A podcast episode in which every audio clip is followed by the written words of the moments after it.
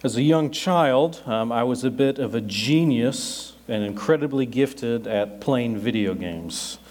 At least so I thought. Um, we didn't have any when I was growing up and younger. Um, and so when we were visiting an older cousin, and I kind of harassed him into letting me play, you know, his video game system, which I can't even remember what it was at the time. And so he handed me a controller and turned it on, and right away I was just doing amazing.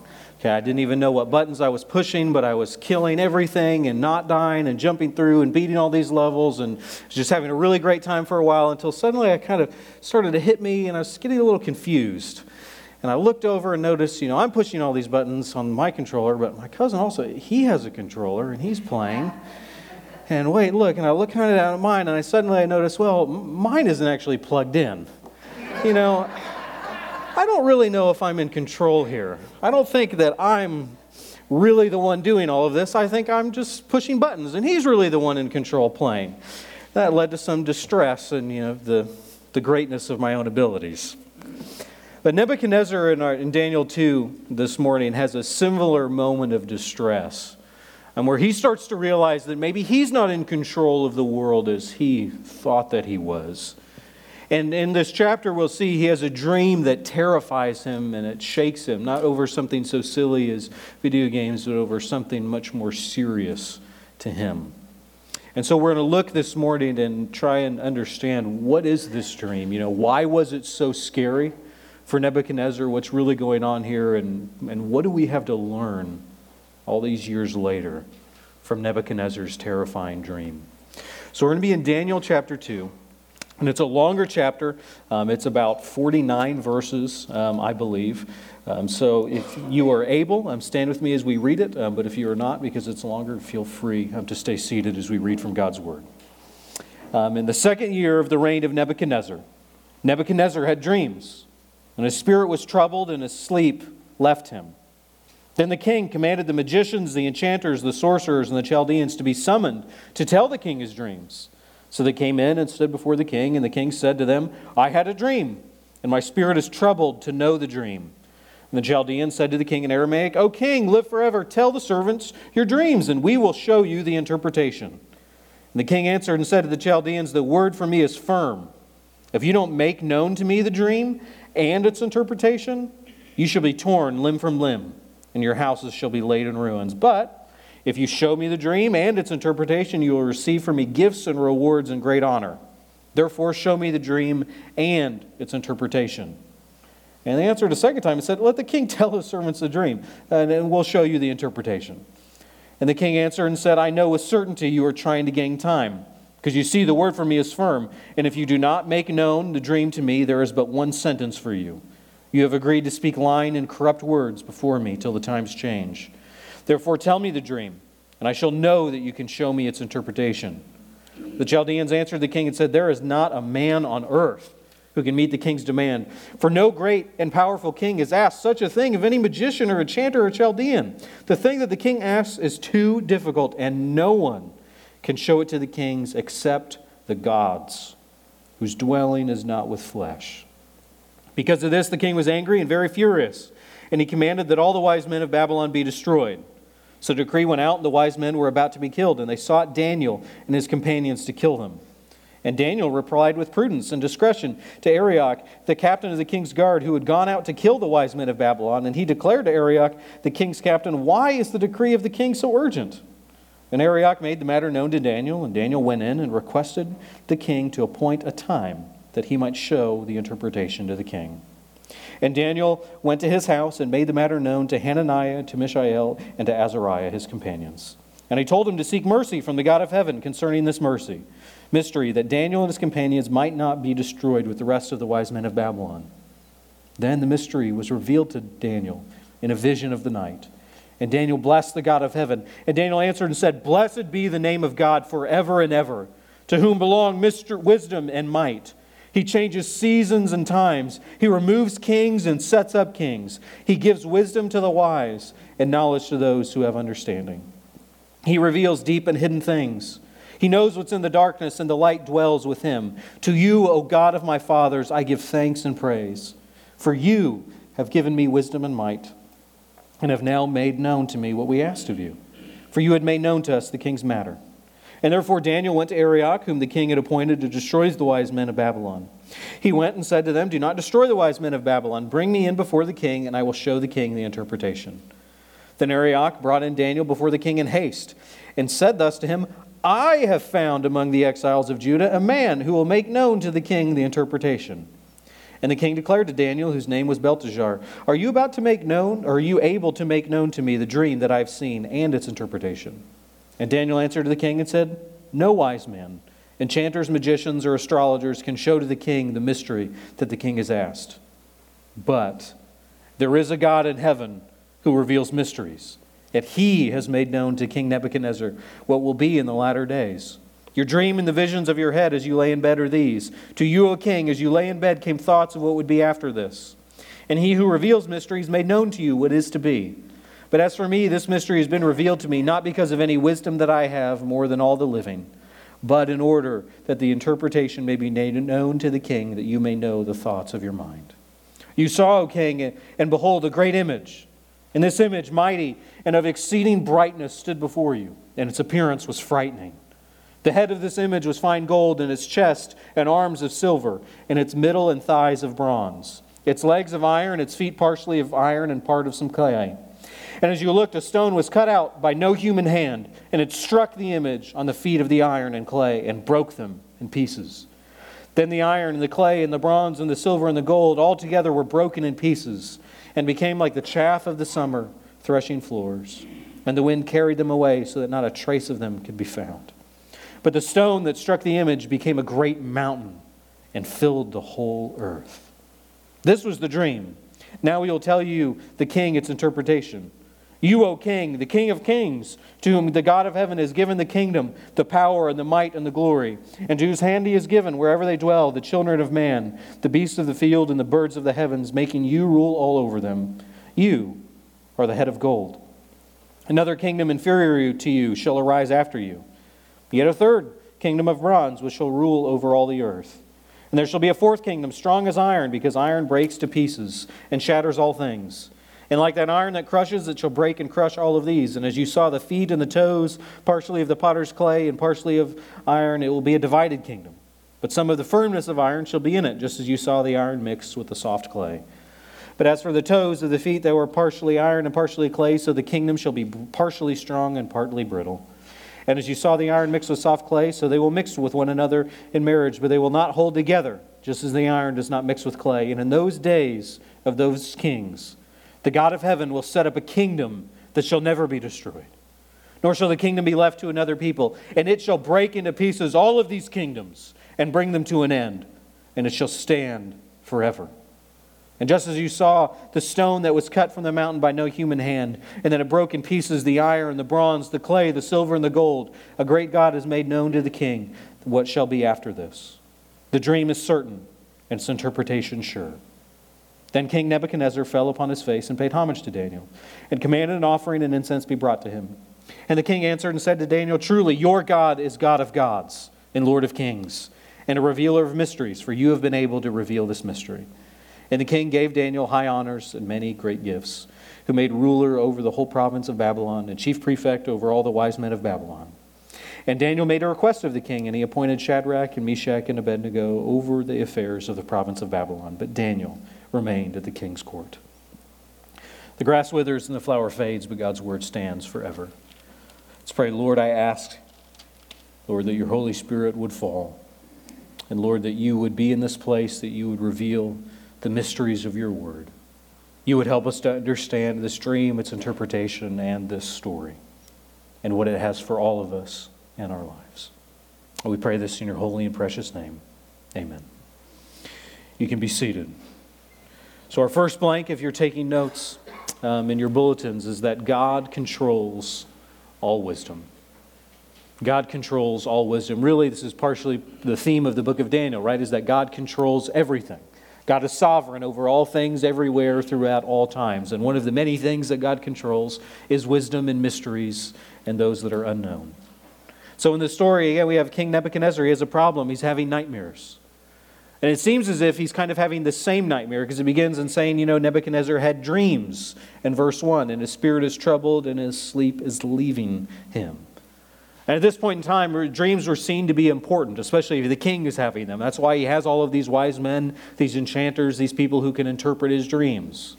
It's partially why Daniel and his friends went to this school for the last three years in chapter 1, was to learn how to figure these things out so they could help the king, so they could deal with his anxiety.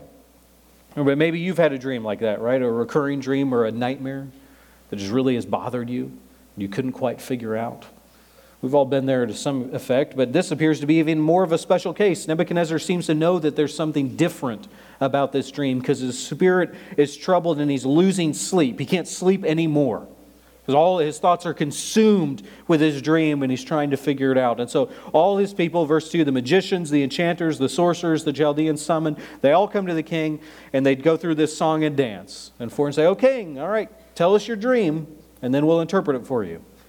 Which is leading us to believe this is how it always happens. He has a dream and he tells them what it is, and then they interpret it and say, well, here's what that part means, and oh, well, here's the scary thing, what that actually is, and here's, here's all of that. But the king says something different today. Tells them in 5, you know, the word to me is firm. I'm not going to tell you what the dream is. You tell me what the dream, what dream I had that I'm really bothered by, and then you tell me what it means, and if you don't, you're all dead. Okay, so that's kind of scary. That's why they don't like that, and they kind of, okay, king, like, uh, no, no, no, no. Why don't you, come, come on, just tell us what this is. But Nebuchadnezzar's done playing games. This kind of leads me to believe a little bit that Nebuchadnezzar kind of knows that these guys don't really know what they're talking about. I'm sure, as any king is, they're surrounded by lots of yes men and people who always tell you what to hear, what you want to hear. So at some point, he knows, you know, I'm not really sure these guys can tell me what this means. I want real wisdom. I want to really know what this is. I don't just want somebody's guess or somebody's manipulation. I want to figure out what this is. And I think deep down he knows that his wise men aren't that wise. He doesn't want them to pretend to understand it. He wants to know if they really do or not. And the only way he can think of is someone's got to tell him what the dream is, which is why he sets the stakes so high. And understandably, the wise men don't like this and they protest and try, try a second time and say, okay, King, knock it off. Just tell us what the dream is. And eight, King says, no, I know with certainty you're just trying to gain time. You don't really know what this is. You don't have any special power. And since you don't, you know, if you don't, all you've done is you've agreed to speak lying and corrupting words before me. He sees right through him, says, I'm not bluffing. Tell me what my dream is, or you're all dead. And they protest even harder intent. There's not a man on earth who can meet the king's demand. No great and powerful king has asked such a thing. They're trying to say this is a ridiculous thing you're asking us to do. No one can do this. 11, the thing the king asks is too difficult. No one can show it to the king except the gods, whose dwelling is not with flesh. They say they don't have that kind of wisdom and no one can. This is almost kind of a bit of a confession from them, I think. Acknowledging they don't really have control over dreams or all of the wisdom in the world. They don't have secret knowledge. They're really just pretending at it. They're guessing. They took some dream interpretation classes, and so they can take their best shot at it when you give them what it is. They've acted like they knew the secrets of the world, but now their bluff is called, and they say, hey, look, no one can have this wisdom. Because if we can't have it, no one could have it.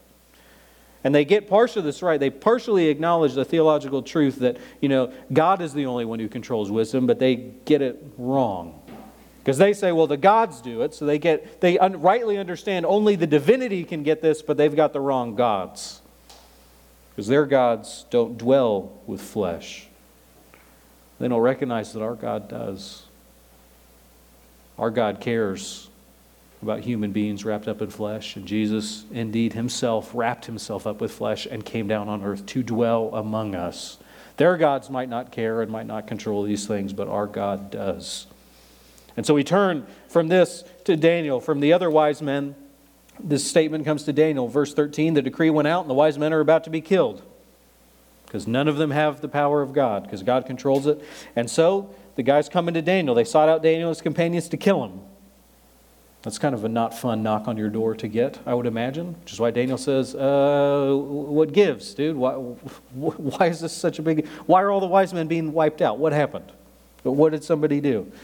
And 14, and the king tells him, or the, the captain of the king guard, Arioch, tells him in 14, Daniel replies with prudence and discretion and says, Hey, what, you know, why don't you uh, set up a time with me with the king?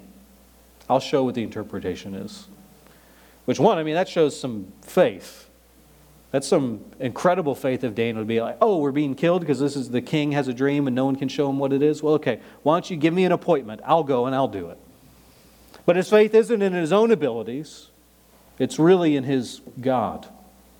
But it's a faith of expectation of hopefully God will show up and deliver this.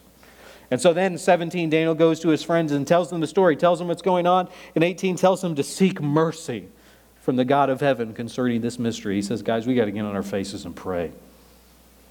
Because I don't know what this is. The only way I'm going to figure this out is if our God comes and reveals this mystery to us. They got to seek His face and ask for mercy. Again, it's mercy. It's God doesn't owe them to, doesn't owe this, but He does it. And that night, God answers. He visits Daniel. 19, the mystery was revealed to Daniel in a vision of the night. It seems as if Daniel gets the same vision that Nebuchadnezzar had. And so he has it. After he gets it, how does Daniel respond? Well, how would you respond? I'd run to the king right away, right? Because I'm, I'm on death row. My, my death is imminent. My execution is imminent. My friend's execution is imminent. I've got the answer. The only thing that's going to save us, I'm sprinting to the throne room or to find out whoever it is to tell me, get, get me in there. I can tell him what it is. I'm shouting it on the mountaintop. But, you know, that's not what Daniel does. Daniel takes a moment to stop and bless the God of heaven. He takes time to pray again and to thank God. And he gives a beautiful prayer. It's a prayer that's poetic and it's poetry. It's why it's laid out slightly differently. And the key to his prayer, it begins in acknowledging, Blessed be the name of the God forever and ever, to whom belong wisdom and might. And 21, he changes times and seasons, he removes kings and sets up kings, he gives wisdom to the wise and knowledge to those who have understanding. 22, he reveals the deep and hidden things. 23, to you, O God of my fathers, I give thanks and praise, for you have given me wisdom. And you've now made known to me what we asked of you. In several different ways throughout this prayer, he acknowledges that this wisdom he has is only from God. That God, you are the one who controls all wisdom. It's not just me, it's not just my ability, it's not my great faith and awesomeness. It is just you that gave this. Mysteries belong to God alone. And Daniel goes before the king, and the king, you know, asks him a question. And the king says, Well, hey, are, are you the one who can reveal this to me? And the focus is on Daniel's ability, on Daniel's wisdom. All right, and Daniel responds, No.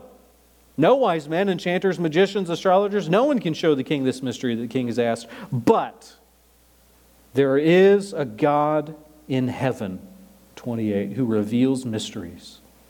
And he has made known to King Nebuchadnezzar. And he'll say, No, I don't have the ability, but God does. And God told me. I'm just the middleman passing it on to you. Daniel says, No, I don't have this ability. It's, it's really just God. He doesn't seek any credit for himself, which is contrasted with Arioch, the king's guard. You wonder why does that guy even get a name? It's because he's kind of set up as a literary foil to Daniel. You see in 25 when Arioch writes in Daniel before the king in haste and says to him, Hey, I found him. Oh, King Nebuchadnezzar, you are really, you're struggling with this dream and can't figure it out. Well, don't worry, I have taken care of it. I found somebody that could do this. Right? This is him trying to take credit for something that he didn't have anything to do with. He didn't find Daniel, Daniel found him. Right? And Daniel harassed him and said, Hey, set me up a time to meet. I'll figure this out. I've got it. But now that we're before the king and there are rewards being given out, Arioch says, No, no, no, I, I want some of that, please. I would like some credit. So you have this guy wanting all of the credit and Daniel shoving it aside, saying, No, I don't have any ability. This is just God. This is more significant too because we found it back in chapter 1. God gave Daniel the ability to interpret dreams. This is a spiritual gift, this is his wheelhouse.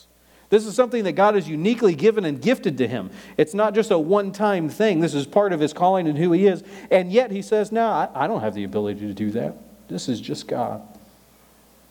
He acknowledges ultimately God's the one in control of all of this, not him. He doesn't treat it really like it's his, his own ability, it's just God's grace. He acknowledges, like we must, that God ultimately controls all wisdom and all mysteries. And we have to do the same. All of our talents and wisdom, it comes from God. It doesn't come because we read a bunch of books or have degrees or went to the school of hard knocks and had life experience. Ultimately, whatever we have, wisdom or not, just comes from God. Our, our next blank, and let's turn our attention to, to the dream here. And kind of the, the point of part of the dream is that God controls all nations. God controls all nations. He controls their rise, He controls their fall. That's a lot of what this dream is that Nebuchadnezzar has. So Daniel tells Nebuchadnezzar the dream in 31. So this is what you saw, O king, and behold, a great image or a big, a big statue. This image was mighty and exceeding brightness, and it stood before you, and its appearance was frightening. It's not just a boring statue, it's bright and it's freaky looking. And it's impressive. And its head of this image was fine gold, and its chest arms of silver, and the middle and thighs bronze, and its legs and feet were partially clay and iron. And look, but so, so he sees this big statue made of all these different metals, and it's impressive and it's scary and significant. But then what happens? A rock.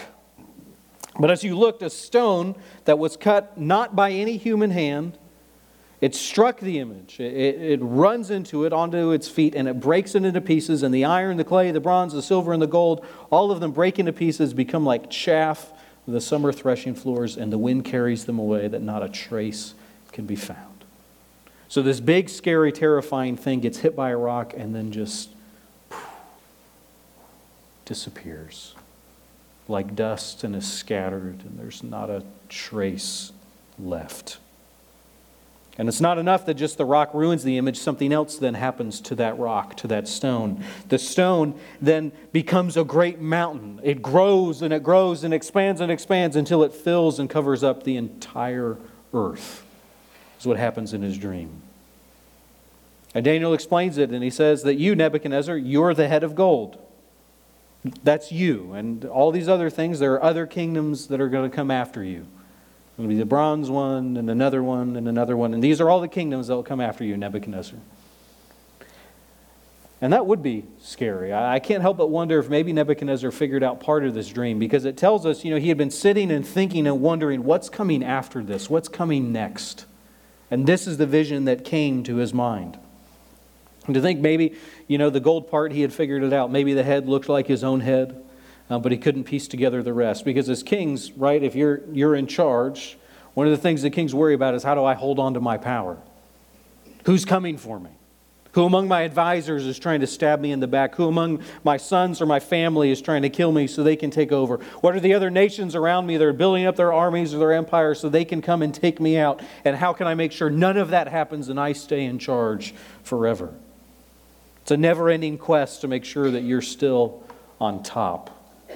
And right now, Nebuchadnezzar is on top of the world. Is it even God and Daniel says several times, God has given you all power and you really are the King of Kings for now. But you're going to fall and another kingdom's going to come after you. And you know what? It's going to be inferior kingdom. It's going to be a worse kingdom than yours, but still yet you'll fade. And now after that, there's going to be another one and another one and plenty to come. Nebuchadnezzar's kingdom won't last forever. And in fact, none of these kingdoms do. They all come and they fade, one after another. But God, God controls it. Nebuchadnezzar isn't in control of which nations get to rise and which nations get to fall. Ultimately, it's just up to God. But there is one kingdom that lasts. Verse 44 And in the days of those kings, the God of heaven will set up a kingdom that shall never be destroyed, nor shall that kingdom be left to another people. There is going to be a kingdom that lasts, it won't be conquered by nations, it won't be torn down or conquered. It will outlast every kingdom of the world. It will dominate all of them under its rule. You know, most empires claim to rule the world, right? You ever pull up a map and look and see, well, okay, what was Nebuchadnezzar's empire? What did it look like? You pull out a globe and then you see the parts of it that are colored in to be that. Okay, if you zoom all the way out and spin that globe all the way around, it's a pretty small area that's ruled by Nebuchadnezzar in comparison. Oh, what about the Greek Empire? What about the Roman Empire, right? The whole known world. We usually add that known part, um, which really we just mean, you know, the parts of the world that I know and care about. Those are the parts that I control. There's lots of other empires all over the world Mongolian empires, the Aztec empires, the Native American empires, the First Nations here. There's all these empires after empires, and all of them may think that they control the world. None of those kingdoms did. None of those kingdoms do. But there is a kingdom coming in 44 that will actually cover the entire world. Every continent, every tiny island, every blade of grass, every wave of water, every place that human beings can be. This kingdom will rule. And it will last forever, not a thousand years, not a really long time. It will last into eternity. What kingdom is this? What other kingdom could it be than the kingdom of God? the kingdom of Jesus that he founded at the cross. And then we look at 45. This dream is certain and its interpretation is sure. This kingdom is coming. You can't stop it. Nebuchadnezzar. And all, in fact, all those kingdoms you're worried about, there's something even coming even later that you should be more concerned about. And you can bet your entire life on this fact. Nebuchadnezzar is worried about these kingdoms when he should be worried about the kingdom of God. And so often that's how we are as well. You know, we care about deeply about the rise and fall of nations, and some of that's good. Right? We should care when nations fall because when governments fall apart, when there are coups and, and military overthrows, democracies, uh, people suffer. People made in the image of God that we're called to love and care for and preach the gospel to. We should care about our own nation, right? There's nothing necessarily sinful with caring about the place that we live and wanting it to succeed and not wanting it to fall apart because if it fell, if it was conquered, that would lead to suffering for us and for many people. But the reality is that every nation will rise and fall and God controls it all. And his control and their rise and their fall doesn't depend on ballot boxes, doesn't depend on who the president is doesn't depend on Supreme Courts or Congress or your power or your might or news or whatever it is you want to put it in. Nations rise and fall as the Lord wills, to who he gives power to, and to who he takes it away from. So, as believers, we don't have to fear. We don't have to worry what comes next. When all nations, because all nations will be crushed to dust and fade like a dream and one day when Christ reigns on the throne. That's what we're to care about. And so our last, our, our last blank is really the most significant here. So we need to focus on the rock, not the statue. We need to focus on the rock in this dream, not the statue. There's a lot of people in general who read Scripture and miss the point. This is especially true when it comes to prophecy. It's especially true when it comes to apocalyptic writings and parts of God's word, right? Because we see this statue and there's four different kingdoms, and what do we all do? We immediately want to start figuring it out. Might have noticed that I didn't tell you what I think any of those things are. Maybe that disappointed you. Hope we were going to pull out charts and look at that. Well, if you really care about that, come back Wednesday. We'll do that Wednesday. Okay, but that's not the main point of what this is. You know, the Babylonians are the gold, so the me, you know, the Medes are the, are the silver. And then the Persian Empire is the bronze and the Greek Empire is the iron. Oh, wait, no, that doesn't fit. So, hey, we'll put the, the Medes and the Persians together. We'll make them both be the silver. Then the Greeks can be the bronze and the Romans can be the iron. Yeah, that one fits better. And we, we do this kind of stuff. And then we sit and we argue about it. Or those who will call them, you know, like I call them prophecy watchers, who are really confident about this kind of stuff. Who, who really want to get into the weeds and tell you exactly who all these four kingdoms are. And it's not just that, they can go in and tell you who the 10 toes represent and what they are. And not just the toes, but the toenails, because they've gotten really serious, figured out what everything here means. They get obsessed over these details, right? These are people you might get emails from them about blood moons or things or this or that. I read it in a newspaper, and oh, this, you know, it's a barcode, it's the mark of the beast, because every five years there's a new mark of the beast that I have to be terrified about because someone is getting too obsessed over these things. I often get these emails and they just go right in the trash. I don't even bother reading them. So if you send me something like that, I'm just telling you ahead of time I'm not going to read it and I don't really care. Now, why? Is that because I don't care about God? I don't care about eschatology? No, I do deeply. It's incredibly significant. It's incredibly important. The point of this dream is not who these nations are going to be. The point is that all of them will be crushed by Jesus' kingdom. The point is the rock, it is not this statue. 34, as you look, the stone, it's not cut out by any human hand. There's nothing human involved in it. It strikes this image on the feet of iron and clay. It breaks them into pieces. And the stone that strikes the image becomes a great mountain. And it fills the whole earth. This dream is about a rock that crushes every kingdom in his path. And it covers the earth. This dream, and uh, Nebuchadnezzar, he's not worried about what these other kingdoms are, I think. I think he's terrified about what is that rock? What is that rock that, that smashes everything and fills up the earth? That's probably what he's terrified over. Well, you don't know for sure. but That's what I would be if I saw that. It really doesn't matter what any of those kingdoms were or are, because all of them are going to fade away like dust and disappear on the wind. Every single kingdom on earth is going to be broken by the rock.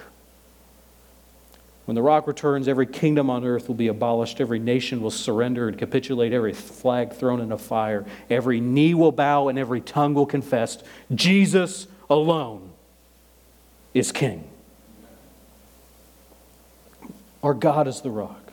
And the kingdom of God can, will never, never has been, and it never will be defeated. You don't have to worry about whatever blog or book or person who is fear mongering about the next greatest threat to the church and the gospel, as if the kingdom of God could ever be hindered or destroyed. No matter how much we all mess everything up and get things wrong. Because God controls the rise of all nations and all kingdoms, and God's in charge of this kingdom, and you and I cannot wreck it kingdom of God is God's kingdom is not like the kingdoms of this world. The kingdoms of the world care about power and prestige. They care about gold and armies. But our king brought a different kind of kingdom. Our kingdom, the kingdom of God that Jesus came to proclaim, this is part of the reason he was rejected. They didn't like his kingdom.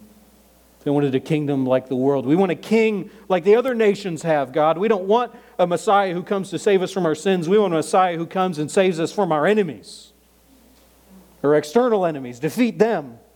Don't save me. That's not what I want. But our king, he established it at the cross. Our king died as a joke to the world. They mocked him.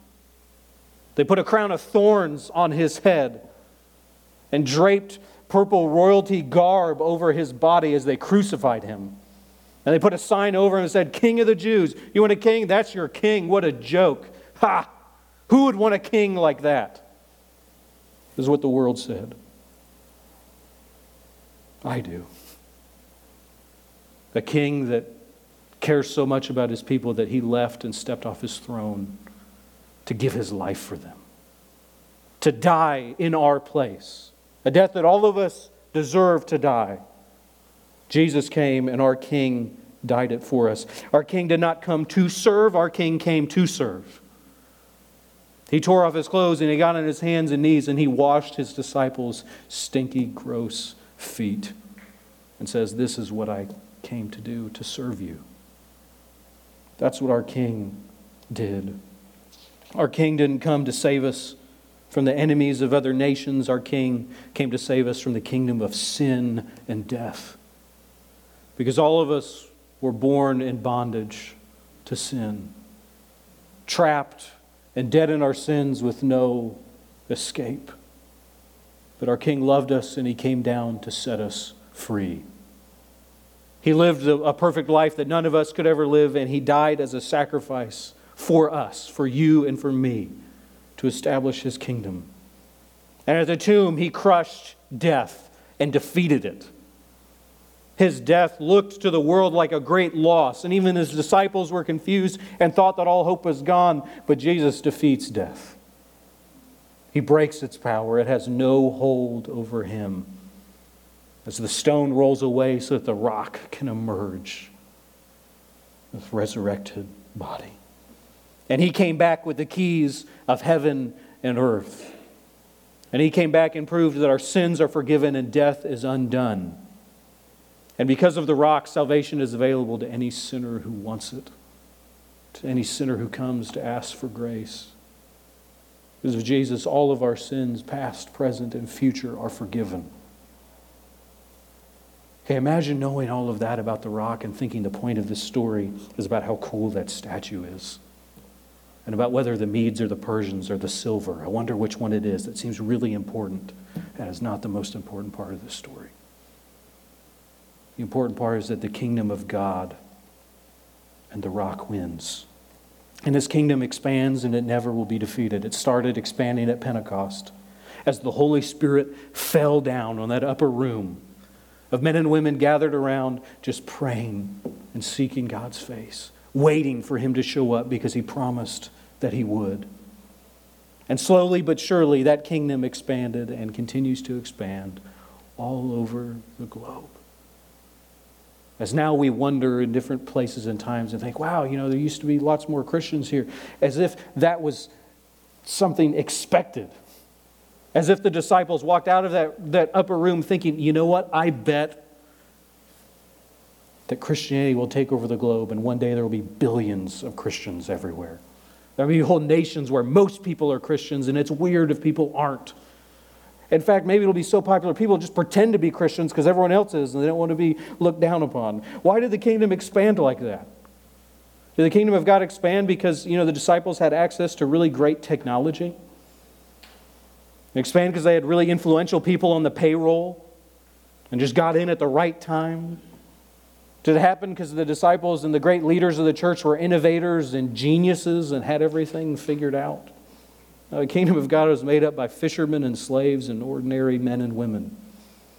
It expanded through the poor and the weak and the people in 1 Corinthians that were called foolish by the world.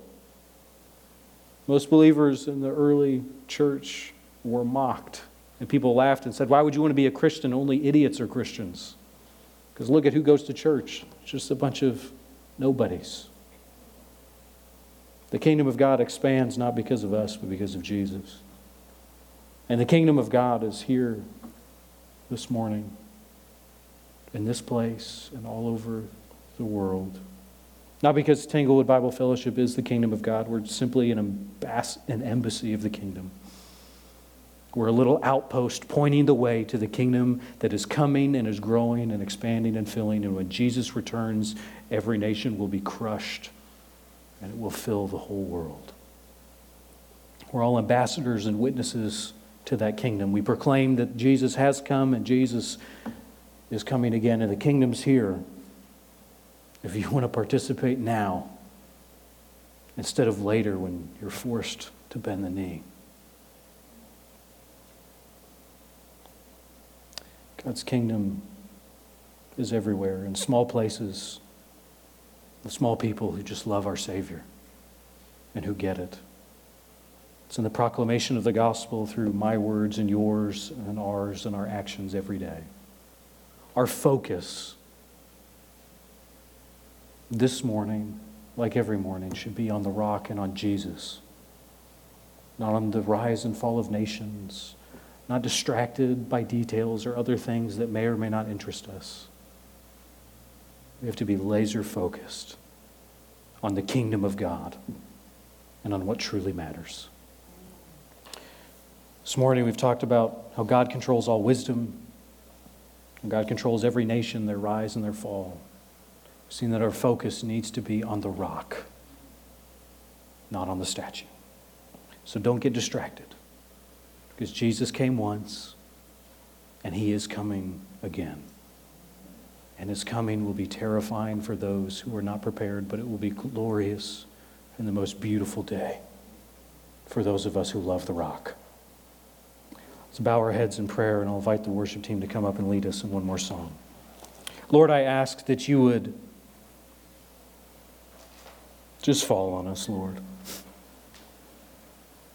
Lord, would you help our focus to remain on you? Would our focus remain on Jesus, uh, on the rock that becomes the mountain that fills the whole earth with your glory? Lord, would we be so distracted by the brightness and the wonder and the beauty of you and your kingdom that we don't care about anything else in the world. But the only way we can do that is if you help us. We ask that you would. Help us keep our focus on the rock. We pray this in your holy and precious name. Amen. Why don't you stand as we worship our Savior in song? Hear this benediction from the end of Ephesians. Peace be to the brothers and sisters in love with faith, from God the Father and the Lord Jesus Christ. And grace be with all who love our Lord Jesus Christ with love uncorruptible. God bless you. Go in peace.